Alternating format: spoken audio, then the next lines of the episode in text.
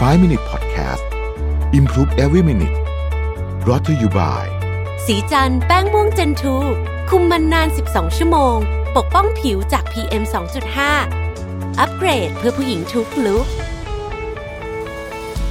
สวัสดีครับ 5 minutes นะครับ เรายังอยู่ที่หนังสือ Future Mindset ของอาจารย์นพดลนะครับ บทต่อไปนะฮะที่ผมจะมาพูดคุยก็คือบทที่ชื่อว่า benchmarking นะฮะ มารู้จักที่มาของคำนี้ก่อนคำว่า benchmarking ผมว่าเราเราคุ้นอยู่แล้ว แต่ว่าที่มาของมันก็คือการผสมคำว่า bench นะครับกับคำว่า marking นะฮะอาจารย์บอกว่ามีคนเล่าซึ่งไม่ยืนยันนะว่าเป็นเรื่องจริงหรือเปล่านะครับ แต่ก็ฟังดูแล้วเออมันก็น่าจะเป็นไปได้เนี่ยนะฮะคำนี้มาจากกีฬาตกปลาในสมัยก่อน คือแต่ก่อนเนี่ยมันไม่มีเครื่องชั่งที่ทันสมัยแบบในปัจจุบันนะครับ เพราะฉะนั้นเวลาแข่งกันว่าใครตกปลาได้ตัวใหญ่กว่ากันเนี่ยเขาจะเอาปลาตัวที่ตกได้เนี่ย ไปวางไว้ที่มานั่งมานั่งคือเบนช์ใช่ไหมนะฮะมานั่งที่ใช้ตกปลาเนี่ยนะครับ เสร็จแล้วเขาจะ ทำเครื่องหมายไว้ก็คือ marking นะฮะพออีกคนตกมาได้ก็จะมาเปรียบเทียบนะกับที่เคยทำไว้ ถ้าปลาตัวใหญ่กว่า ก็ทำเครื่องหมายใหม่นะฮะแบบนี้ไปเรื่อยๆนะครับ อันนี้คือคิดว่าที่มาของศัพท์คำนี้เป็นอย่างนี้นะฮะเขาเป็น benchmarking เนี่ยเราก็ใช้ในทางธุรกิจด้วยนะครับ โดยมันคือการเปรียบเทียบนะฮะการเปรียบเทียบกับบริษัทอื่นคนอื่น หรือเรื่องทีมอื่นอะไรเงี้ยที่เรา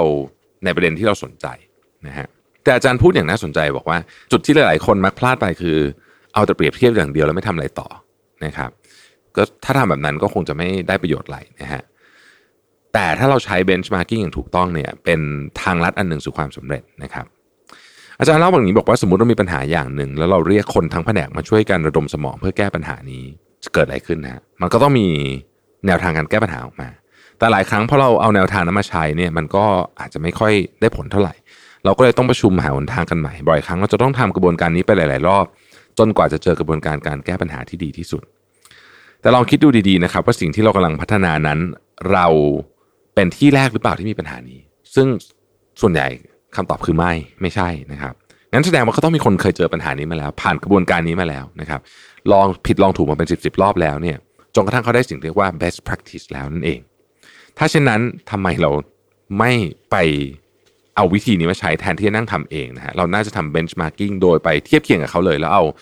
best practice เนี่ยมาใช้เลยจะดีและเร็วกว่านะครับคำถามต่อไปคือแล้วใครจะยอมนะฮะในเมื่อเขาต้องเสียเวลาและเสียแรงไปตั้งเยอะกว่าจะเจอแนวทางปฏิบัติที่ดีที่สุดนั้น ในโลกของความเป็นจริงเนี่ยคำตอบมีหลายกรณีนะครับ กรณีแรกเนี่ยนะฮะบางทีมันเป็นหน่วยงาน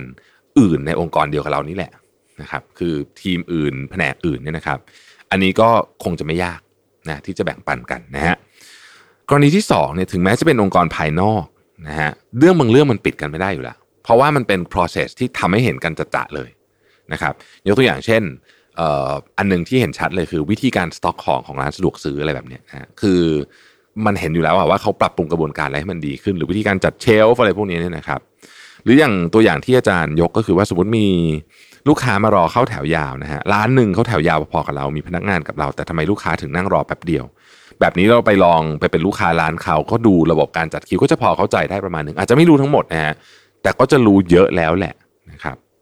อันนี้เป็นสิ่งที่ธุรกิจปฏิบัติกันมาอย่างต่อเนื่อง ใครทำอะไรได้ดีอีกไม่นานรายอื่นๆ ก็จะปรับมาใช้โดยไม่ต้องไปคิดต่อเองนะครับตัวอย่างเช่นเมื่อก่อนเนี่ยเวลาไปถอนเงินเราต้องกรอกฟอร์มนะฮะกรอกฟอร์มเองนะครับแล้วก็มี ธนาคารแห่งหนึ่งวันหนึ่งก็บอกว่าเฮ้ยไม่ต้องกรอกฟอร์มเสียเวลานะครับ มีวิธีการที่มันง่ายกว่านั้นนะก็พอลูกค้าลองแล้วเออ ก็ง่ายกว่าจริงนะครับ ธนาคารอื่นๆ ก็ก็เลยทำตามนะไม่ได้คิดเองครับ ก็เอา best practice จากธนาคารนั้นมาทำนะครับ แล้วถ้าเป็นอะไรที่สังเกตไม่ได้ล่ะเออมันไม่ไม่ใช่ทุกอย่างที่จะสังเกตได้ เช่น เรื่องของ cost cutting อะลดต้นทุนอะนะฮะพวกนี้ทำไงดีนะครับคำตอบคืออย่างนี้มี partner ครับ เวลาเราอยากให้ใครบอก best practice เรื่องอะไรนะครับ เราก็ควรจะมีเรื่องไปแลกกับเขานะฮะเช่น คุณสอนผมเรื่องลดต้นทุน เดี๋ยวผมจะไปสอนคุณเรื่องวิธีการทำ training อะไรแบบนี้นะครับ อย่างนี้ก็เป็น win-win นะฮะอย่าคิดว่าคู่แข่งเขาจะไม่ช่วยกันนะครับเพราะในความเป็นจริงแล้วภายใต้การแข่งขันที่ดูรุนแรงในฉากหน้าที่เราเห็นเนี่ยนะครับ บางทีเขาก็ร่วมมือกันครับหลายอย่างครับแล้วบริษัทรถยนต์นี่ชัดเจนนะฮะบริษัทรถยนต์นี่ร่วมมือกันหลายอย่างมากนะครับ เราพอเห็นภาพแล้วนะว่าจริงๆ benchmarking เนี่ย เป็นหนึ่งในทางเลือกที่ควรใช้ บางทีเวลาเราจะเริ่มทำอะไรใหม่ๆนะครับนึกถึงเรื่องนี้ก่อนเลยนะฮะนึกถึงเรื่องนี้ก่อนผมชอบมากเลยบทนี้เพราะว่าบางทีเราไม่ได้นึกถึงอะบางทีเราแบบ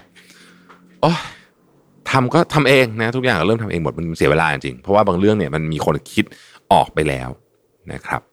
เพราะฉะนั้นเทคเอาจากบทนี้ Future Mindset คือปัญหาของคุณคืออะไรนะครับ ใครคือคนที่ทำเรื่องนั้นได้ดีที่สุดเราลองลงมือทำ benchmarking ดูนะครับ ขอบคุณที่ติดตาม 5 minutes นะครับ สวัสดีครับ 5 Minute Podcast Improve Every Minute Presented by สีจันแป้งม่วงเจนทู